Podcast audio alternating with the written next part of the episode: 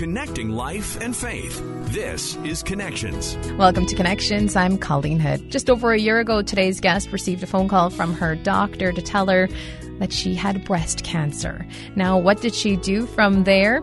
God decided that He wanted her to write a journal. That journal, she put it online on Facebook, and thousands upon thousands of people were interested in what she had to say. She's now taken those journal entries and she's made it into a book. Today, we're joined by Ann Mainse. She is a TV host and author. We're going to hear her story and more about her book. That's today on Connections.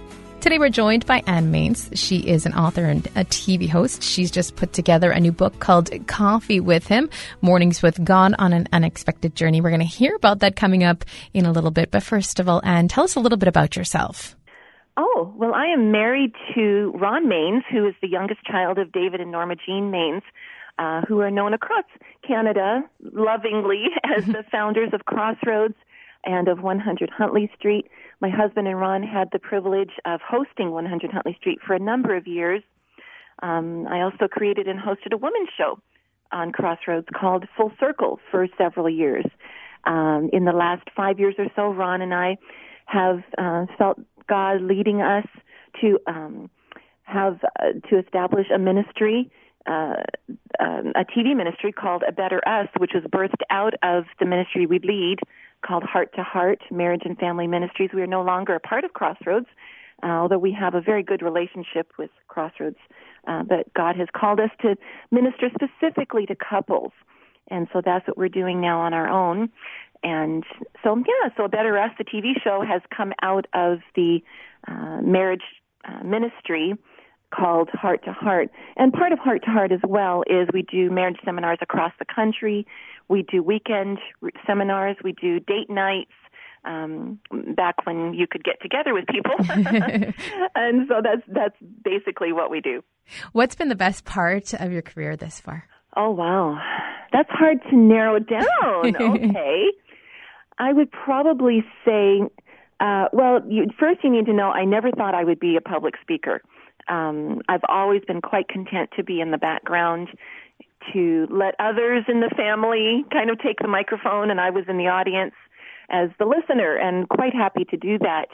And um, about oh, several years ago, my father-in-law kind of uh, um, pushed me to broaden my horizons and said to, pr- to prayerfully consider doing something on Huntley Street on a regular basis. And honestly, Colleen, at first I thought to myself, okay, I'll tell him I'll pray about it, and then I'll give it maybe three weeks, and then I'll tell him no, because I was so scared. But um, actually, when I did pray about it, I felt the Holy Spirit say, you know what, this is something you need to do. And so I stepped out of my comfort zone.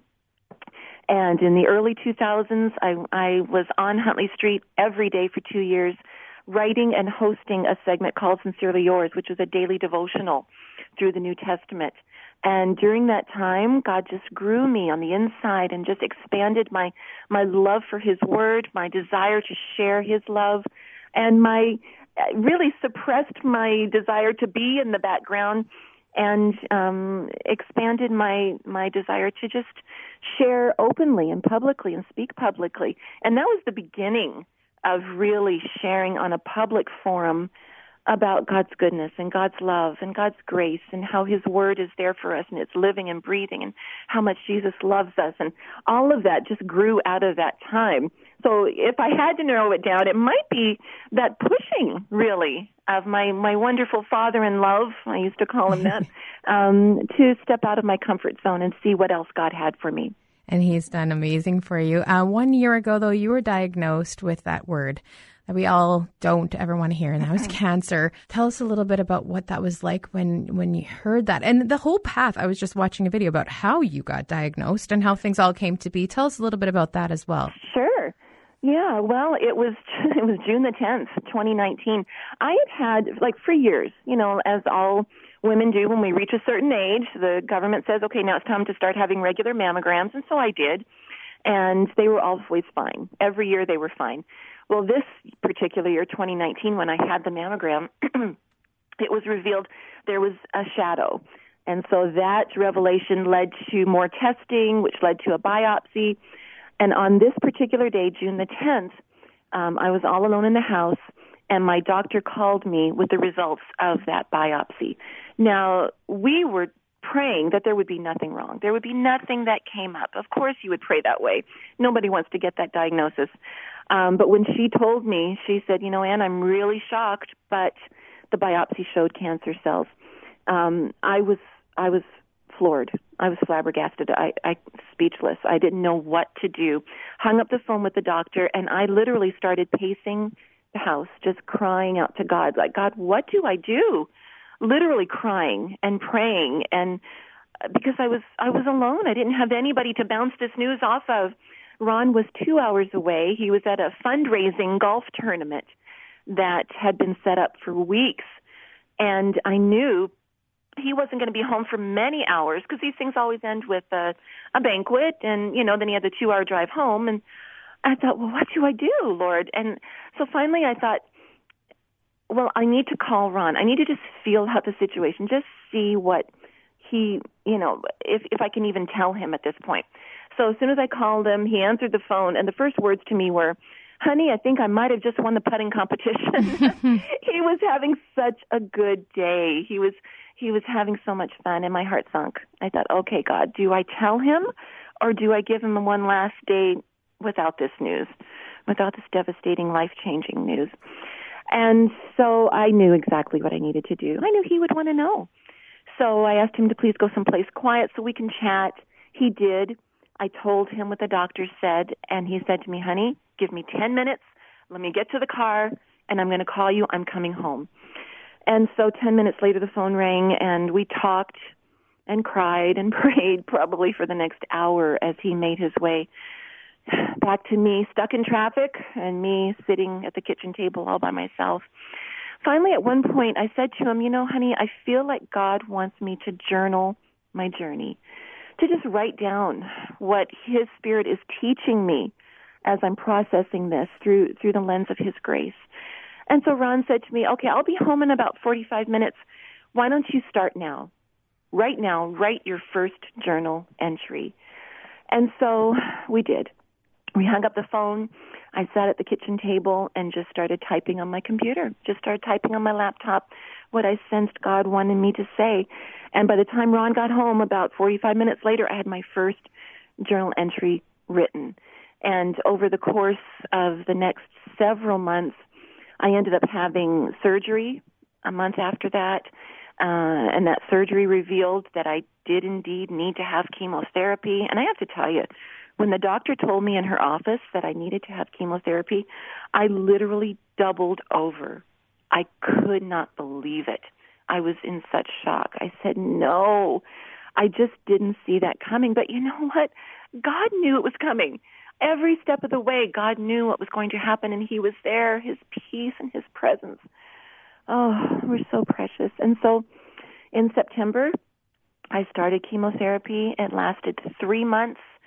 And as you can imagine, I had all the side effects you have with mm-hmm. chemotherapy from extreme nausea to fatigue to, yes, c- complete hair loss.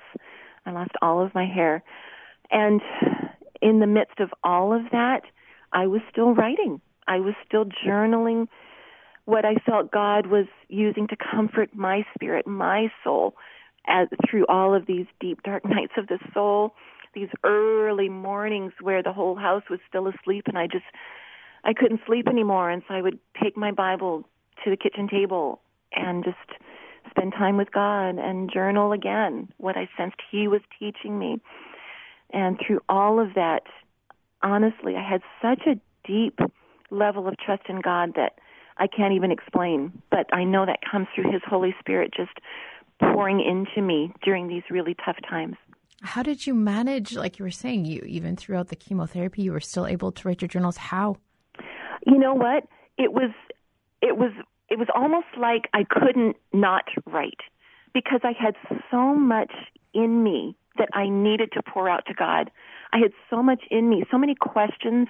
Yes, there were there were fears that tried to to um, overshadow me, overpower me, and I would just go to God and say, God, this is what I'm going through right now, and I sensed His his peace, you know, the peace that Paul talks about that passes our understanding in, in Philippians, that if we present our request to God, that his perfect peace not only guards our hearts. I mean, if we've given our hearts to Jesus, he, he has our hearts, right? Mm-hmm. But it's not that, it's our minds. Because so often when, when you seem to have more questions than answers, your mind needs protecting. and it's God's perfect peace that protects your mind. And so in those deepest, darkest nights of the soul, when I didn't have all the answers, I needed God to protect my mind with His perfect peace. And that's when you start focusing on the answers you do have. Because that's that's all you can when when you can't see the step in front of you, when you don't know what the next step is going to be, all you can see is the step you're standing on right now. And if that step is on the foundation of God's love and God's peace and God's assurance and God's faithfulness, then that's all you need. Because God has the next steps in line. He knows what's coming next. And so you just focus on what you do know. And what you know is that God is faithful, that God is always with you, that God's word is living and breathing and active and has nourishment for your soul. And there's so much that you can you can glean from God's word as you just open up your heart. I love what Oswald Chambers said. The best way to be to connected to God, he said, is to be opened up on the inside. You open up that deepest part of you to Almighty God, then He pours all that He is into all that you are. And you find that you have the peace and the strength and the wisdom to get through another day. What's amazing about you, though, now as well, is throughout all this, you wrote those journals and then you decided to share them on Facebook. Mm-hmm. And from there, thousands of people were mm-hmm. all over that. Did you expect that something that was just coming from, you know, God and from your heart would mean so much to others out there? Know, that's so funny. I never saw that coming, honestly these devotionals that I was writing, they God was using them to minister to me so deeply and I thought to myself, I bet there's people out there that need this same kind of ministry that I'm receiving from God's Holy Spirit. And so very timidly, I, I started sharing just one or two, you know, every once in a while I would put one on Facebook and I would say, I would always start it by saying, good morning. Maybe this is where you find yourself today. And then I would share the devotional that God's Holy Spirit had kind of downloaded into my spirit. And like you said, I was shocked to get so many responses of people to saying, oh, this is exactly what I needed to hear. I am going through this, or I'm not going through cancer, but I am going through such a hard time right now. And your words spoke exactly what I needed to hear. God used you to minister to me today. And then thousands, like thousands of people started tracking with me, which was, you know, mind boggling. And so many of them started saying, "And you need to put these into a book because these are these are treasures, and and we need to share these. These are these are really good." And so, you know, after um, all was said and done, and and I finished my chemo, and I had another surgery, and praise God, the doctors in earlier this year declared me cancer free, which I never thought I would. I mean, you know, you you you want to hear those words, and and the doctors said, no, you are after this last surgery. There's no more cancer in your body, and praise God for that. And so Ron and I, you know, we were saying, okay, we've got this collection of devotionals. People are encouraging me to put them into a book during this shutdown time. You know, we're all at home. Maybe this is the time that I can I can use my time wisely and just put these into that book finally. That's been that's been kind of birthed through all this. And so that's what we did. We spent a month compiling them. I refreshed them. I kind of polished them up and thought, okay, Lord, how can these minister to people? And so we, at the end of each, it's a 31 day devotional. It's called Coffee with Him, Mornings with God on an Unexpected Journey. And at the end of every day's devotional, I end it with what I call sips to savor, just because of the coffee theme, um, which are questions that the reader can ask themselves to apply the devotional to their own specific circumstances. And then we end it with a prayer starter because sometimes, honestly, when you're in the middle of a really hard time, you know you need to pray, but you don't know what to say to God. You just, you know, you're just sitting there saying, okay, God, I have no words right now. And so we ended each day's devotional with a prayer starter, just something to kind of get your brain, your heart, your spirit focused on exactly how to zoom in on God and say, God, this is where I am. This is what I need. And then the reader can then take the prayer from there. Another great thing that I like about the book, though, too, is that at the end you have a treasury of, of 100 Bible passages that were meaningful to you and that you feel potentially could be meaningful for others. Absolutely. You know, like I said, in those dark nights of the soul when I would, the whole house was asleep and I would just open my Bible because I couldn't sleep and I would start reading and finding so much just goodness, nourishment for my soul at that moment. I started a collection of scriptures because I thought these are so good. I need to be able to refer back to them throughout this journey. And so, like you said, I collected over a hundred scriptures, and some of them I taped to my bathroom mirror. Some of them I put on the refrigerator door. I just needed them. I needed God's word to be in front of my face constantly. And so, as we were putting the book together, my husband and I said to each other, "Oh, we've got so many scriptures, a tr- little, literally a treasury of scriptures. We have to share these with with the reader as well." So yeah, that's at the back of the book as well. What has the response been like this far? Oh my, it's been it's been overwhelming. It's been wonderful. God is so good. God birthed this whole project in the midst of the some of the worst pain I've ever had physically and emotionally. And yet he knew that this was going to be something that so many other people needed as well in the middle of what their pain was, of what they were going through. We have had so many people get the book, so many people pass, like get a copy for themselves and for someone else because they knew somebody else was going through a a financial struggle or or a relationship breakdown or like me you know a medical uh, crisis and so the book has just been it's we've been so blessed that so many people have been able to get the book and share the book. And we're just so excited where it's going. For those who want to learn more about yourself or your book, how do they go about doing that? Well, the best place to go would be um, there's a couple of websites, but the, to get the book, coffeewithhim.ca. Uh, we've established just a website to make it really easy for people to get a copy of the book, coffeewithhim.ca. Ca, and there's all the information about myself and my husband and the ministry we lead now, Heart to Heart, and as well as the TV program that we we've um, founded and is, and host uh, Better Us. And we're just so excited that God is in this season of our lives. God has seen fit to use us in such a, a wonderful way, and we're just so thrilled and grateful. And one of the best things that I love about you, and you've said it a few times, is it takes that dark time for us to find the brightest light and to find those treasures. Exactly. Oh, there's a verse. I have to share this verse with you. This verse has been so meaningful to me over the course of my life. I mean, I lost my brother, my baby brother, when I was a teenager. I lost my dad, and then so a few years ago, I lost my mom. And this verse is a treasure. It literally is a treasure. It's Isaiah 45 verse 3. In the old NIV version, it says this. It says, God says to you and to me, I will give you treasures in darkness, riches stored in secret places so that you will know I am the Lord your God. And to me, that says that when we're walking through the darkest times of our lives, not, not spiritual darkness, not evil, but darkness where you're confused and you're you know you're you're blindsided by something. That kind of dark when you're walking through that kind of darkness god has treasures for you. God has riches stored there that you can only get when you walk through those dark times. And none of us want to walk through those dark times but god knows we're going to because of this fallen world we're living in.